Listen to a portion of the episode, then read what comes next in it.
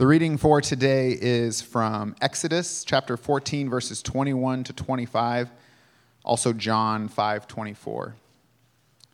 Then Moses stretched out his hand over the sea, and the Lord drove the sea back by a strong east wind all night, and made the sea dry land, and the waters were divided. And the people of Israel went into the midst of the sea on the dry ground, the waters being a wall to them on their right hand and on their left. The Egyptians pursued and went in after them into the midst of the sea, all Pharaoh's horses, his chariots, and his horsemen. And in the morning watch, the Lord in the pillar of fire and of cloud looked down on the Egyptian forces and threw the Egyptian forces into a panic, clogging their chariot wheels so that they drove heavily. And the Egyptians said, Let us flee from before Israel, for the Lord fights for them against the Egyptians. And John 524. Truly, truly, I say to you, whoever hears my word and believes him who sent me has eternal life. He does not come into judgment, but is passed from death to life. This is the word of God. You may be seated. All right. Thank you, Nick. Appreciate that. Morning Redemption. That was probably the best all of life interview we've ever had here. By the way, I'm sure it was her pleasure. Um, so the frog is still here. So I guess this is just going to be the mascot for the rest of the um, Exodus series. Anyway, uh, uh, some of you now are you've you've thought that this was true, and now you know that for a fact it's true. One of my idols is hockey, and I guess that's true. Um, uh, what what you don't probably know, I'm rambling now. I know that's okay, but it'll it'll go somewhere eventually. Um, is that when Jackie and I first started dating, there were two things that I actually did with some purpose. Uh, Godfather 1 and 2 had, had been out on videotape, but Godfather 3 hadn't been made yet. But one Sunday after church, I prepared a couple of meals and made her watch both 1 and 2. So that was like almost seven hours of Godfather. And if she didn't like that, that was going to be a problem for me. And then um, I took her to her first NHL hockey game. It was the Chicago Blackhawks. And of course, if she didn't like it, but she loved it. And so that's when I proposed to her. So essentially, um, all that was good. Uh, I'm glad she was able to get up here and talk about the fact that she works at North Phoenix Baptist Church. It's a great church. It's a church that's close to my heart because that's where God saved me. Um, and uh, they, they have a wonderful pastor now that she works with. She's on the lead team with him, Noe Garcia. And uh, it's just, it's a really good thing. She's actually been a part of that church either as an attender uh, and member or as an employee for the last 46 years. So that's a pretty good uh, legacy. So I'm glad that um, she was able to get up and talk a little bit about uh, her ministry over there. Uh, one other thing I want to mention Allison, did we did we mention the uh, Phoenix, the, the uh, women's luncheon? Did we? No. Okay. There's a women's brunch lunch coming up. Do we have a slide for that? Okay. There it is. Yeah.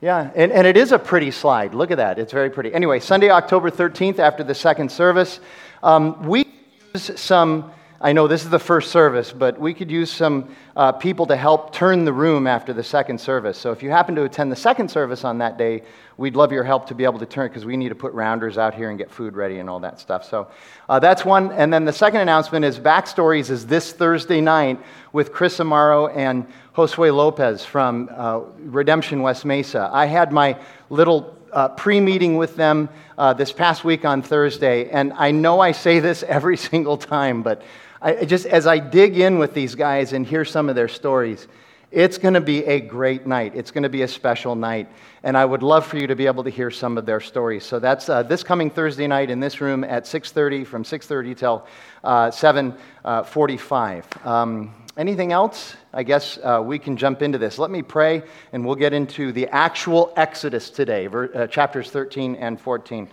Uh, Lord God, it's our desire that wherever we are in our walk of faith, whatever our faith is in, it's our desire today that, that you would make yourself known and make yourself real to us. Whatever that means uh, for wherever we are in our context. As Jackie said, meet us where we are today, but don't just leave us there, take us somewhere. Help us to do that today as we listen to your word. Uh, and God, as always, I pray that um, although I'm your vessel, that you would move me out of the way and allow the Holy Spirit to do His good work of applying the Word of God to the hearts and the minds of the people. And we pray that in Jesus' name. Amen. So we are just about halfway through our survey of the book of Exodus, which some people would refer to as the gospel of the Old Testament. And, and last week we talked about the Passover, and so important. And we dug into that. And today we have, like I said, the actual physical Exodus. Uh, but first, before we get into the Exodus, we have more instructions about commemoration. So um, I'm not going to read all the verses, but I'm going to read a lot of the verses today, so be prepared. Starting in verse, uh, chapter 13, verses 1 through 10. The Lord said to Moses, Consecrate to me all the firstborn. Consecrate means to set apart, uh, to prepare them for special service. Uh, whatever is the first to open the womb among the people of Israel, both man and of beast, is mine. Then Moses said to the people, Remember this day in which you came out from Egypt, out of the house of slavery, for by a strong hand, and this, this uh, sort of mantra, by a strong hand, becomes very clear as, as a big part of the story going forward. By a strong hand, the Lord brought you out from this place. No leavened bread shall be eaten. Today, in the month of Abib, you are going out.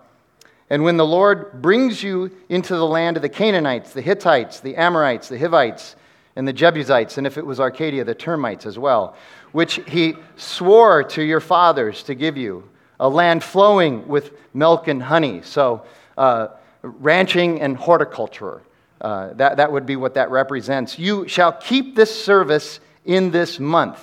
This service is seven days. You shall eat unleavened bread, and on the seventh day shall be a feast to the Lord. Unleavened bread shall be eaten for seven days. No leavened bread shall be seen with you, and no leaven shall be seen with you in all your territory. You got to purge it all for seven days. And you shall tell your son on that day, because he's going to ask, It is because of what the Lord did for me when I came out of Egypt. And it shall be, and it shall be to you as a sign on your hand and as a memorial between your eyes. We're going to talk about this. That the Lord, the law of the Lord may be on, in your mouth. For with a strong hand the Lord has brought you out of Egypt. You shall therefore keep this statute as it is appointed time, uh, at, its, at its appointed time from year to year. Every year this is supposed to happen. So, this feast, this festival that we talked a little bit last week, this festival or feast of the leavened bread, uh, unleavened bread, is supposed to be held every year, no matter what. And it is still held today, 3,500 years later. And it's for the remembrance and the commemoration of what the Lord did in bringing his people out of Egypt. And we talked about the fact that it was for remembrance and commemoration last week. But what we now get is that Uh, we get a little bit more information to see that this is also now a ceremony of faithfulness. This is what faithful people do for their Lord, to worship and praise and point everybody toward the Lord God. And it's because God was faithful to save the Israelites, they are now called to be faithful to Him by honoring Him. And, and, and, and an important way to do that is to keep His festival.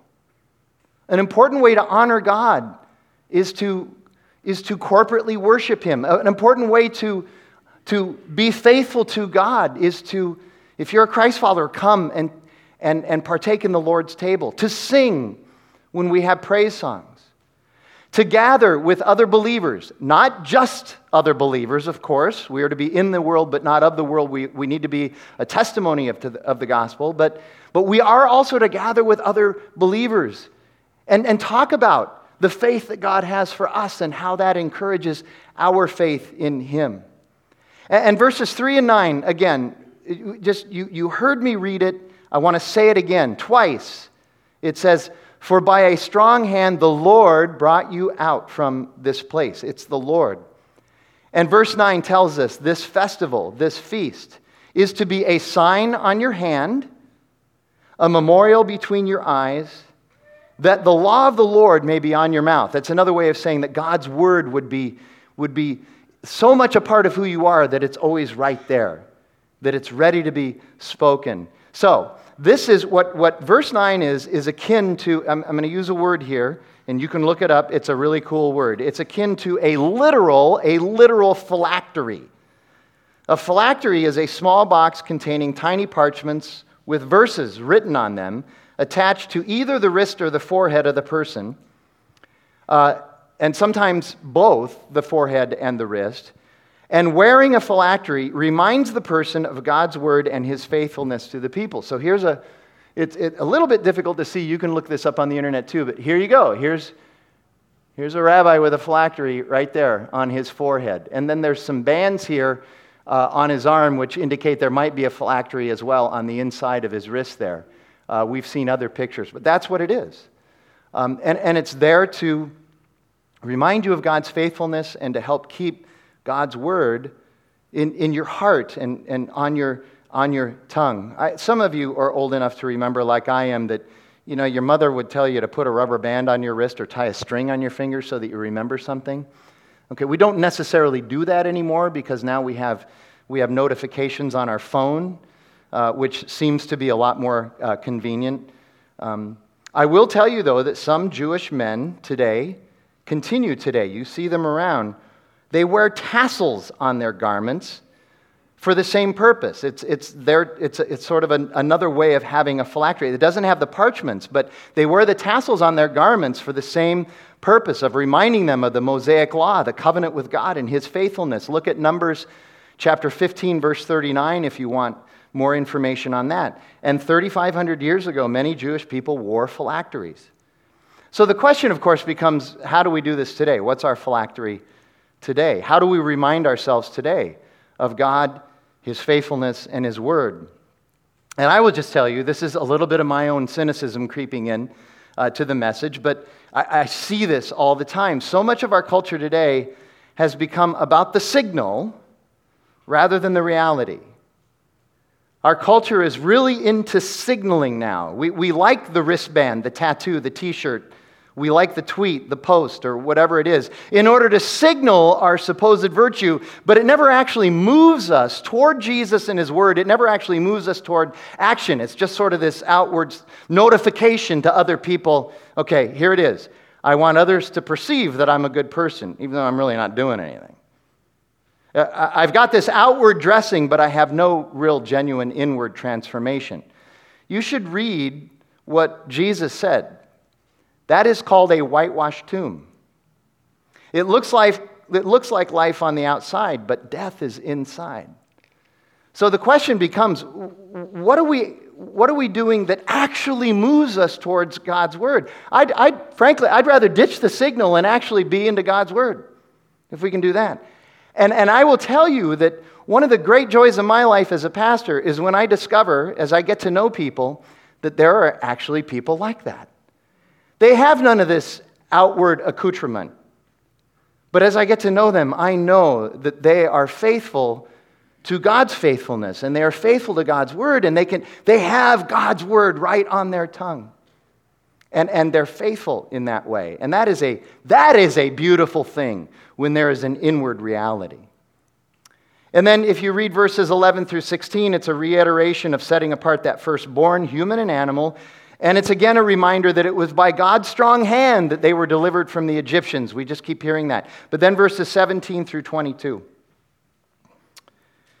When Pharaoh let the people go, God did not lead them by way of the land of the Philistines, because that would have been the quickest way to get to uh, the promised land.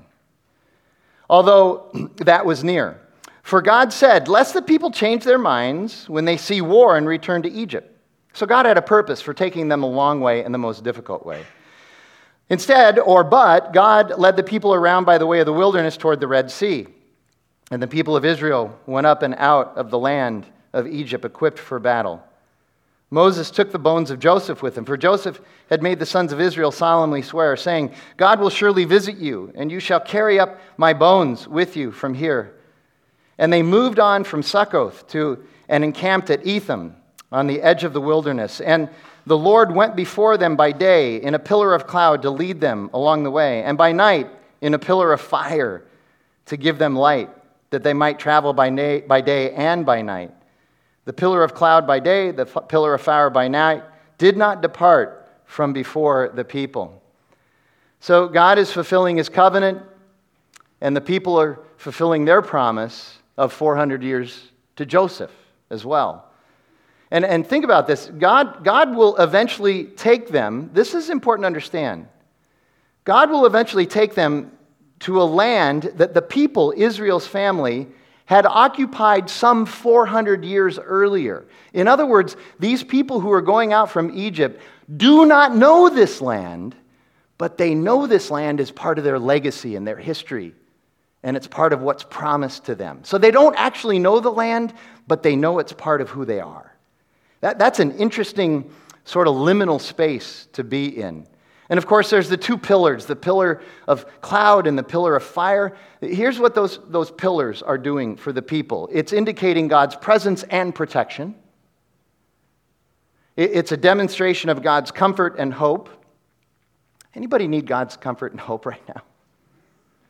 Yeah. I mean, I, not in my notes. We've had a tough week this week. We've, we've had a two year old diagnosed with cancer. We've had uh, somebody whose sister passed away. We've, we've lost children. It's, it's been a very tough week. And, and here's the thing I don't think this week has been any tougher than any other week. It's just who's it been tough for? It's tough all the time. We need God's comfort and hope. Because sometimes that's all we have. It's, it's, it's Tom saying, you, you never really know how much you need Jesus until Jesus is really all you have. And that's what God is demonstrating to his people right now. And it's also for their guidance and assurance. But then, verse 18 the Red Sea. Uh, I need to acknowledge that, and even before today, before um, service today, somebody came up and said, Oh, this whole idea of where the Red Sea is and where they crossed is really interesting because there is a debate. There's been a debate um, more recently, the last hundred years, about exactly where this took place. Many, many people have an opinion on this. And so, again, I, have got a map. I'm, of course, excited about that. Um, but how do I talk about that? I want to make sure you understand. Okay, so I, I have been in classes, Bible classes, seminary classes, where the professor tries to explain that the Red Sea is actually something called the Sea of Reeds, which is not a sea at all. Rather, it's sort of this little marsh where, where the water is, is, is sort of like maybe six, six to 10 inches high, sort of ankle deep, and that's where they crossed. Because that makes so much more sense than, than a, a real sea actually being divided. And, and a lot of people believe this and teach this, okay? I really struggle with that because as you read through this story, there is absolutely no way you can get the indication that they walked through 10 inches of water. But, but they point to the map and they say that would be somewhere up in here. That They crossed over here and then they came down. I, I, I, like this map because this, this has a better uh, understanding of where they crossed. They either crossed in this large body of water here, or this is actually the Red Sea here. They crossed here.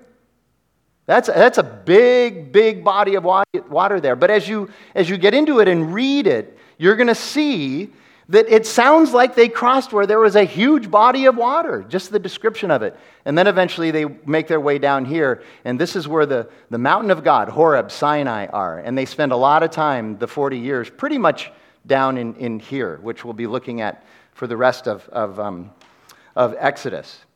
So I just want to say that we believe here, at least I do, that it wasn't through some swampy, reed filled marsh with ankle deep water. Uh, what is, spe- what is so spectacular about walking through a swamp that you would actually build a biblical story around it? That's the first question, right? You go, yeah, okay, that makes sense. Why would that even be included? That's no big deal. This is a miraculous event worthy of commemoration. And then in verse 14, 22, which we'll eventually get to, when we describes that when, when the text describes that the water is a wall on each side of people, I, I, I got to tell you, I don't, I don't imagine that 10 inches high is a wall, okay? It's just not a wall, all right?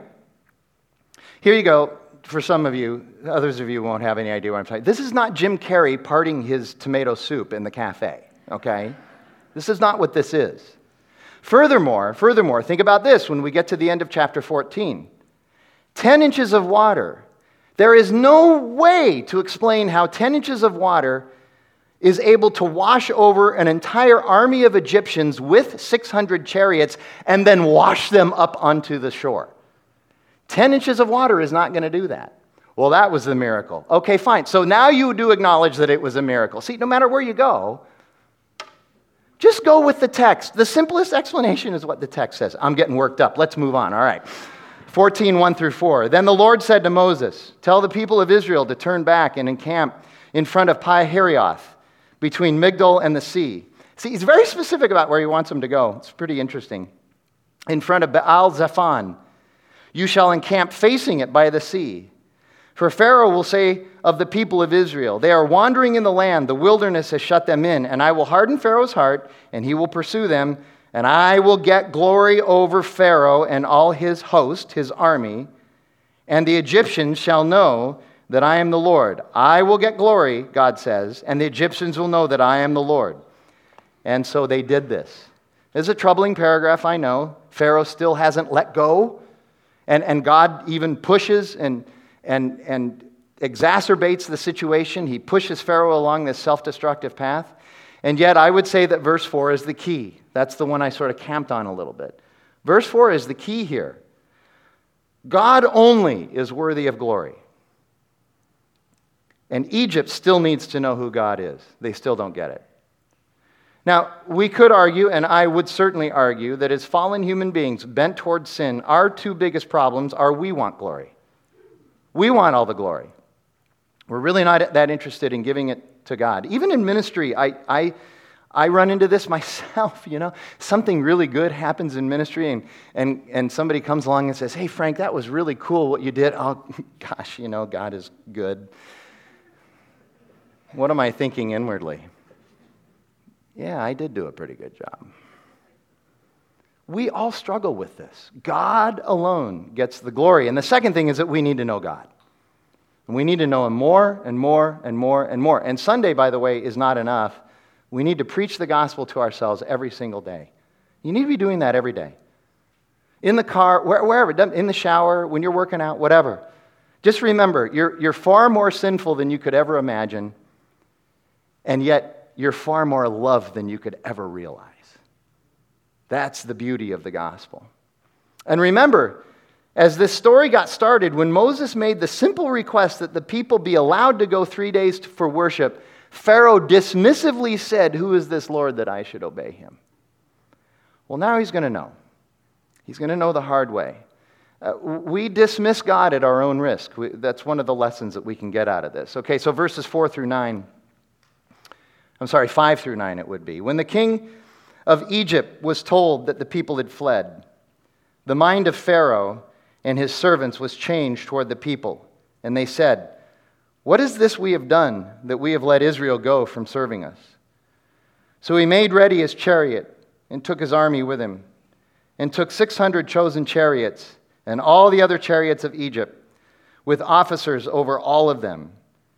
And the Lord hardened the heart of Pharaoh, king of Egypt and he pursued the people of Israel while the people of Israel were going out defiantly.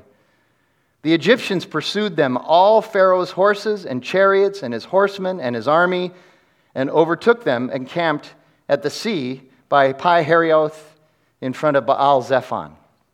So 600 chariots that we know of. There might have been more. A chariot, understand, was an ancient version of the armored tank. And 600 of them you read the historians, they say this is insane. This is a, a, a crazy high number. They, they had, one author says they probably had more chariots than all the other nations combined. And, and they, were, they, they were, Egypt was easily the, the, the most well resourced army uh, during this time. So Pharaoh was bringing out the big guns against these unarmed people. Okay? But also consider what we've already been through in this account.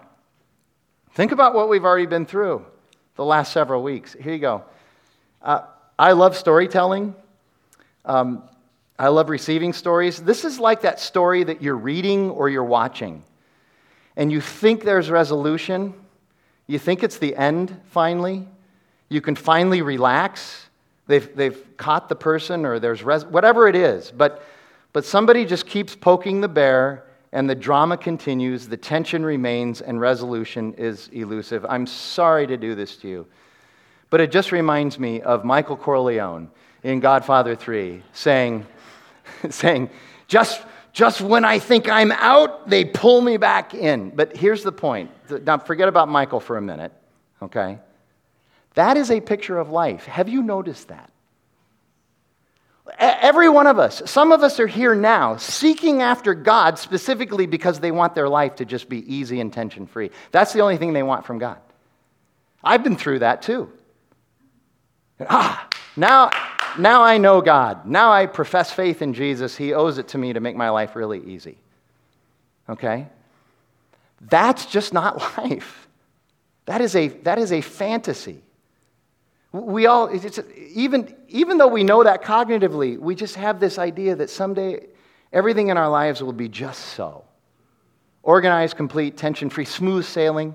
Okay, think about this now. Okay, here you go. And I'm just naming a few categories work, family, neighborhood, marketplace, friends, politics, co workers, government, traffic, bills, crime, and the economy. Somehow, all of these, all at once, for an extended period of time, are going to be perfect. That's what we call fantasy, y'all. Okay? What did Jesus say in John 16 33? It's the last thing he said to the disciples, and therefore us, before he prays for the disciples and for us. He said, In this world, you will have trouble. You know, when you buy that Promises of God book, you, don't, you can't find that promise of God anywhere in that book. Okay? But that's a promise of God because God knows that the world is broken and fallen. Life goes on. God is God. He is sovereign, and our hope is ultimately in Jesus Christ. The beauty of that verse, though, if you read on in verse 33 of John 16, is that even though he says, In this world you'll have trouble, he then says, But take heart, because I have overcome this world. It's, it's that bumper sticker that I saw 25 years ago in the parking lot at Grand Canyon University that said, I can tell the future. God wins. That's ultimately what Jesus is saying. Look, I've got this figured out. It's going to be hard until then, but I've got this figured out. Verses 10 through 14. When Pharaoh drew near, the people of Israel lifted up their eyes, and behold, the Egyptians were marching after them, and they feared greatly. And the people of Israel cried out to the Lord. And they said to Moses, Now listen to what they say to Moses. Is it because there are no graves in Egypt that you have taken us away to die out in the wilderness? What have you done to us in bringing us out of Egypt? Why have you done this? Is, is not this what we said to you in Egypt? No, it isn't. Leave us alone that we may serve the Egyptians. Yeah, that's what they said. For it would have been better for us to serve the Egyptians than to die in the wilderness. And Moses said to the people, Here you go, here you go. Moses says to the people, We see some transformation of Moses here. Fear not, stand firm, and see the salvation of the Lord, which he will work for you today. For the Egyptians whom you see today, you shall never see again. The Lord will fight for you, and you have only to be silent. I mean, I mean Look at verses 11 and 12. What do you say to this? The, the Israelites are in Egypt, oppressed slaves, and they're crying out. They're begging God for deliverance. And God comes through. And the first sign of even a hint of challenge and suffering, they whine, they blame shift, and they lie. I am so glad in the 21st century none of us respond that way. Whine, blame shift, lying. They have already forgotten what God has done for them and, and, and are now only viewing their circumstances in a way that refuses to acknowledge that God has brought them this far so far. And it's been good. He's worked remarkably. So think about this Exodus account. We're, we're in week 7 of 15, we're in chapter 14. And every single week, in every single chapter, we see ourselves, don't we? And it's, man, it's not our best selves.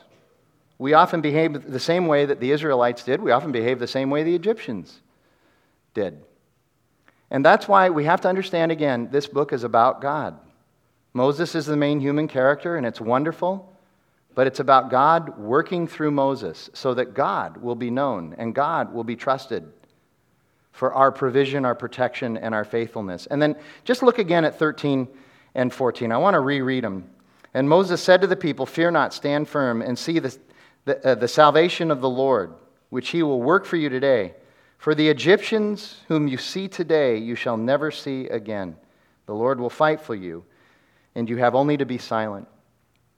Sometimes what you and I need, more than anything, is that foolish person, that foolish person of God who is standing up for God and telling you who God is. And that's what Moses does here. He says, You have seen what God has done. You need to trust. You need to have faith. I know it looks bleak right now. We're trapped. I get it. We need that foolish person of God who's going to point us to the cross of Christ and help us understand the sacrifice and the reconciliation and the restoration that we get from Jesus in that moment and to know that God is good no matter what, even when we don't think He's very good. And that's what Moses becomes for the Israelites. Even in the midst of all of this ridicule and sarcasm and scorn and unfair criticism, that's who Moses becomes for his people. Moses becomes a leader. This is, those two verses, I think, are transformational you see Moses truly he's really just kind of going by the direction of God up until now, but now it, there isn't anything in here that indicates that God said, "Hey, say this to them." He just says it to them. He's growing as a leader. And it's not because of his own power and smarts. Remember, he tried it under his own power and smarts before, and that led to 40 years of exile. He understands whose power this is now. He is becoming a leader through humility and reverence. He's humble and he's pointing toward God. That's what leaders do. And now the spectacular happens. And God seems to have an attitude about it as he does it. The Lord says to Moses, Why do you cry to me? Tell the people of Israel to go forward, lift up your staff, and stretch out your hand over the sea and divide it, that the people of Israel may go through the sea on dry ground. And I will harden the hearts of the Egyptians so that they will go after, go in after them. And I will get glory over Pharaoh and over his, all his host, his chariots and his horsemen. And the Egyptians shall know that I am the Lord when they have gotten glory over, when I have gotten glory over Pharaoh, his chariots, and his horsemen. So, so the people are like, What do we do, God? And God says, Well, just have Moses put his hand over the sea and it will part. Duh. Now, just uh, can you imagine being a part of this?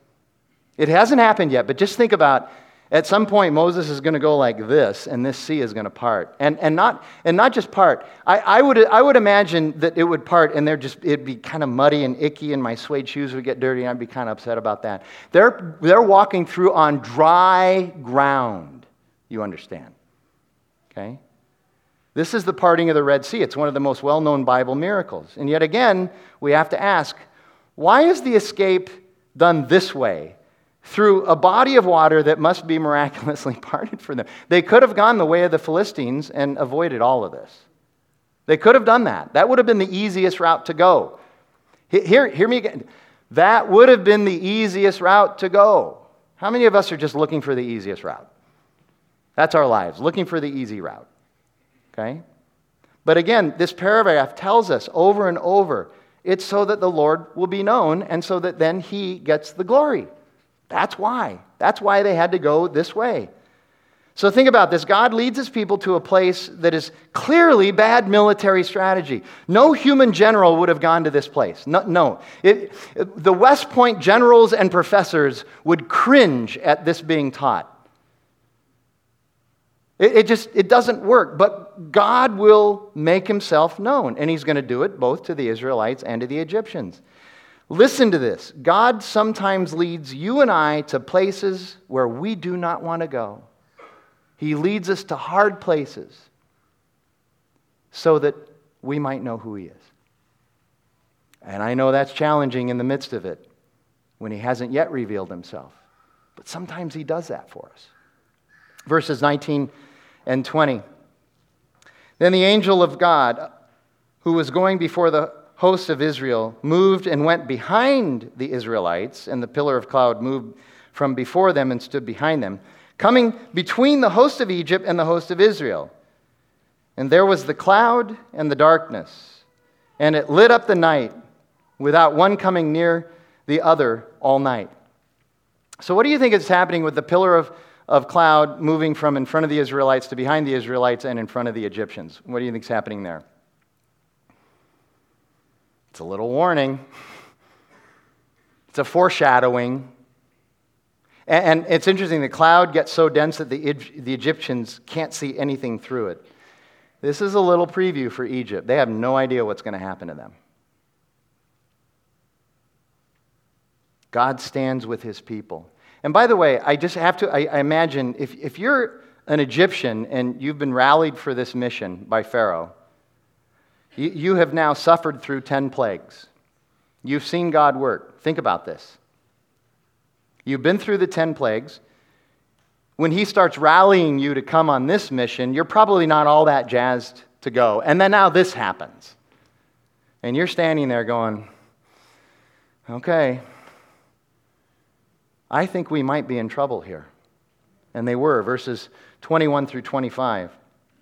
Then Moses stretched out his hand over the sea, and the Lord drove the sea back by a strong east wind all night and made the sea dry land, and the waters were divided. And the people of Israel went into the midst of the sea on dry ground, the waters being a wall to them on their right hand and on their left.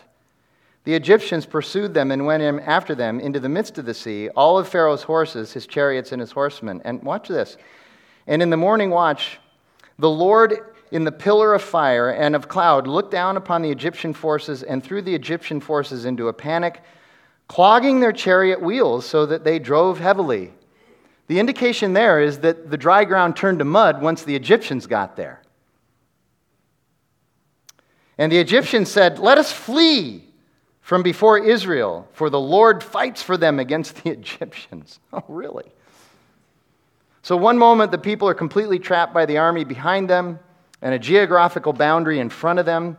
And the next moment, God miraculously parts the sea, the geographical boundary, and the people walk through on dry land.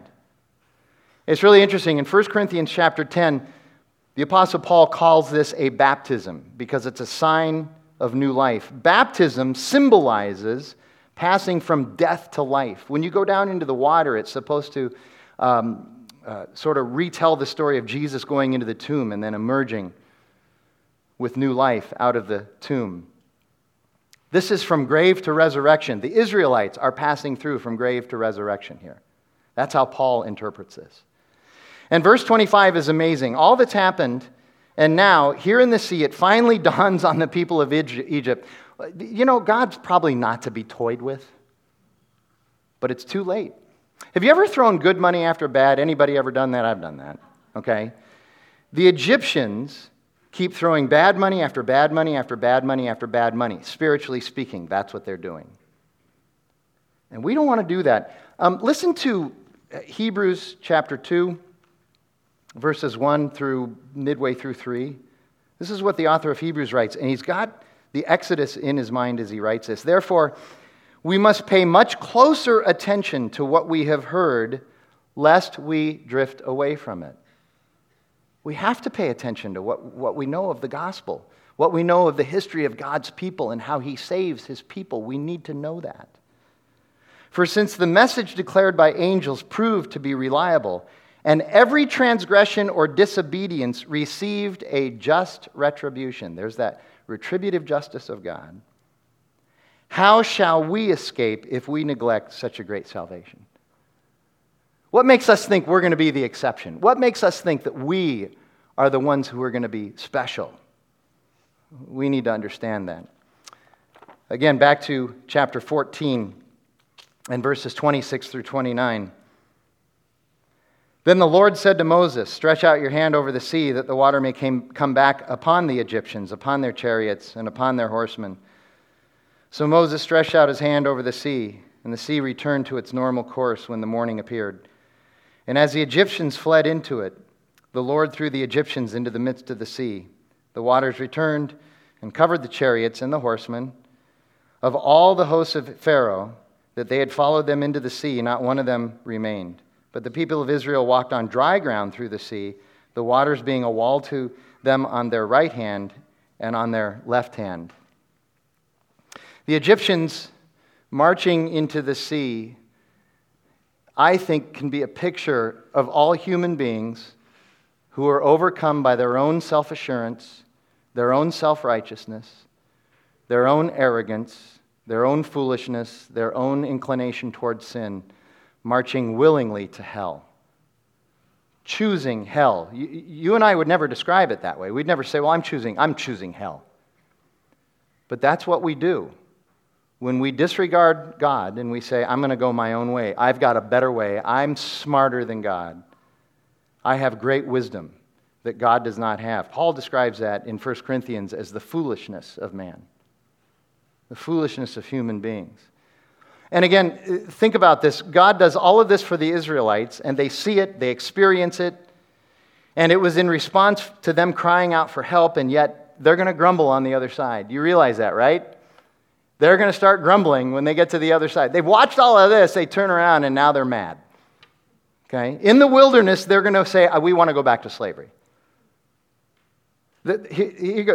Jesus says this in the Sermon on the Mount. They're going to become dogs returning to their own vomit.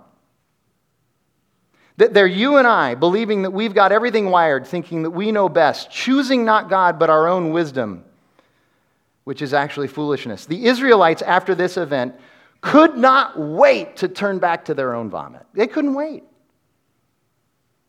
I, I, know that may not be the most appetizing thing to hear on Sunday morning.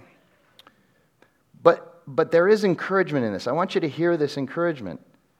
Rejoice that, it is, that, that in Christ God has chosen you today, just as He has chosen the Israelites.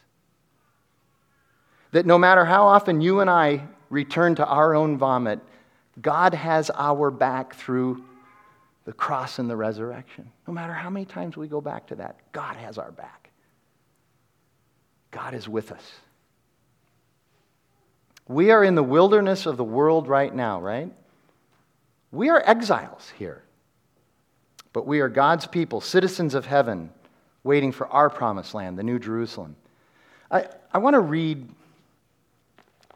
indulge me here a little bit if I can find it. Psalm 77. It's somewhere in the Psalms, right? There it is. Okay, Psalm 77. Listen to this. I cry aloud to God, aloud to God, and he will hear me. In the day of my trouble, I seek the Lord.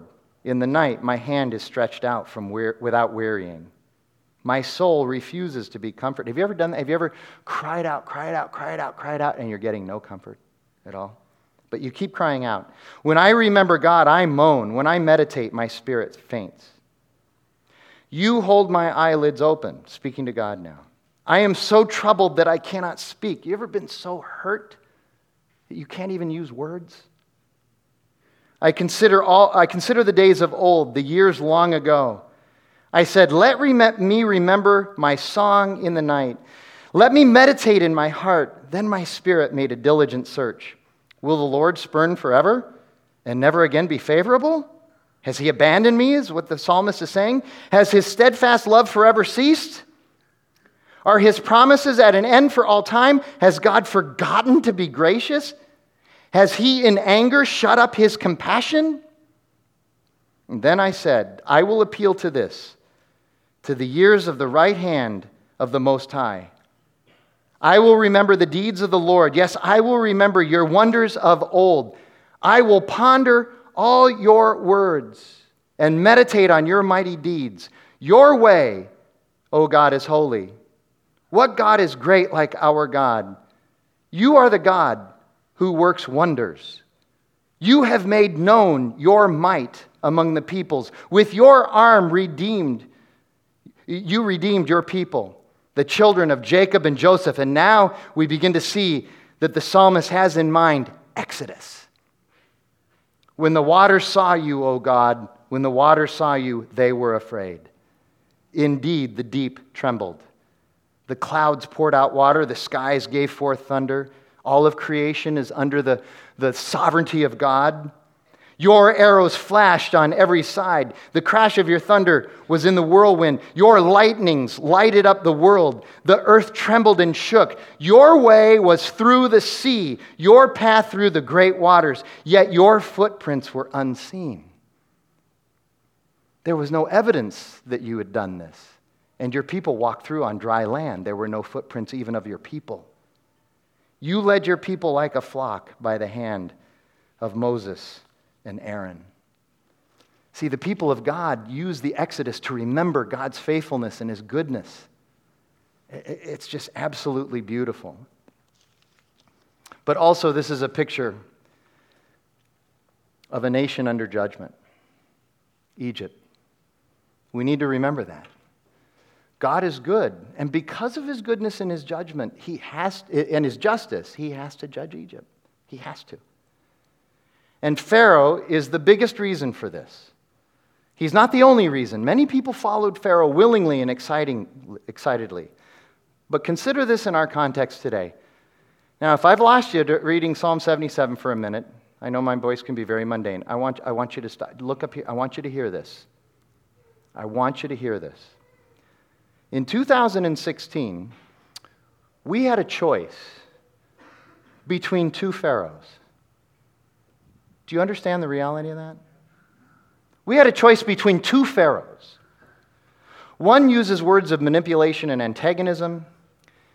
The other pharaoh throws babies into the river through her championing of abortion, including late term and partial birth abortion. Are you getting this? We are a nation of pharaohs. We're Pharaoh. That's sad. And I struggle with that. Those of you who have argued that Hillary is more moral than Trump,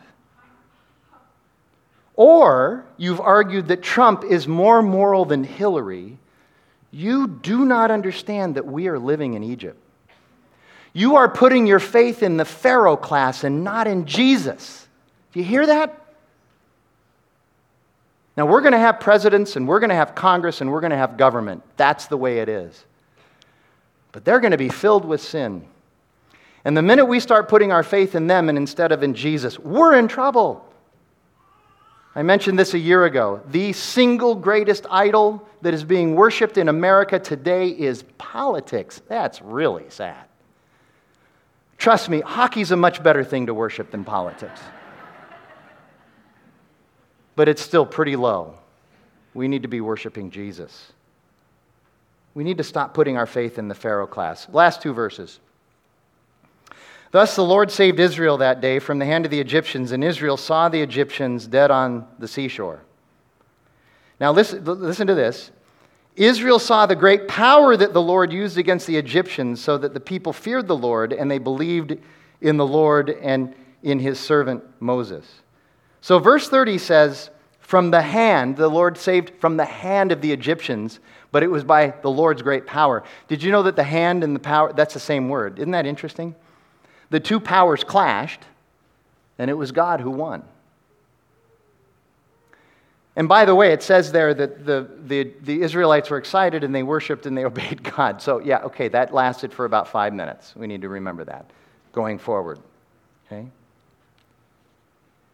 I, I can't help but think what Nick read this morning, John 5 24, where Jesus says, Very truly I, say, I, t- I tell you, whoever hears my word and believes him who sent me has eternal life and will not be judged, but has crossed over from death to life. So, what does that life look like? For Moses, one thing we should notice about this life, and I've already alluded to it, Moses is maturing through this process. Do you see him maturing in this? This is a picture of what our walk with Jesus should look like. There are two kinds of transformation. We need to understand that. The minute you embrace Jesus as your Lord and Savior, there's a transformation that happens existentially, eternally, all of that, ethereally, where God looks at you and he sees Jesus and he sees nothing but righteousness. That's it. It's done. It's a done deal. You are saved. That's the already. But there is also a transformation of the not yet. We are also stuck in this sinful, fallen world as exiles, dealing with a broken world, and we are still broken in this world. And so we also experience this incremental trans- transformation that Paul talks about in Romans chapter 8, where he says, You are being conformed to the image of God's Son. And that doesn't, that doesn't come to its completion until Jesus comes again. So we are in this constant state of transformation as well. So we are transformed and we are being transformed. And this is what Moses is beginning to demonstrate in this story how our lives will transform as we get closer and closer to Jesus. As we get closer and closer to Jesus, there should be a reducing, a reduction. We should start to enjoy a comfortable smallness. How many of you want to be big and important and impressive and powerful? What God calls us to is a comfortable smallness. Tim Mon, who's our lead pastor at at Gilbert, I love when he talks about how we, we, we need to embrace being small. And it's also a sanctifying, a metamorphosis, a transformation that takes place. And finally, it's an abundance. It's Jesus saying in the Gospel of John, I have come that you will have life and have it abundantly. Because we understand what life in the kingdom of God really is. This is a life rooted not in our circumstances, but in our joy and thanksgiving of who Jesus is and what he has done. Let's pray together. Lord God, we thank you for your word and its truth. And what an amazing story this is. And as we watch everything from Moses to the people to Pharaoh to the armies to the sea, let all of it point us to who you are that we might know you and know your Son, Jesus Christ. That's our prayer. I, I pray right now that the Holy Spirit would be working in all of our hearts. Those who, who still don't believe, that's, that's fine. I just pray that the Holy Spirit would, would work in those hearts because we can't argue anybody into believing. It's only the Spirit that can transform.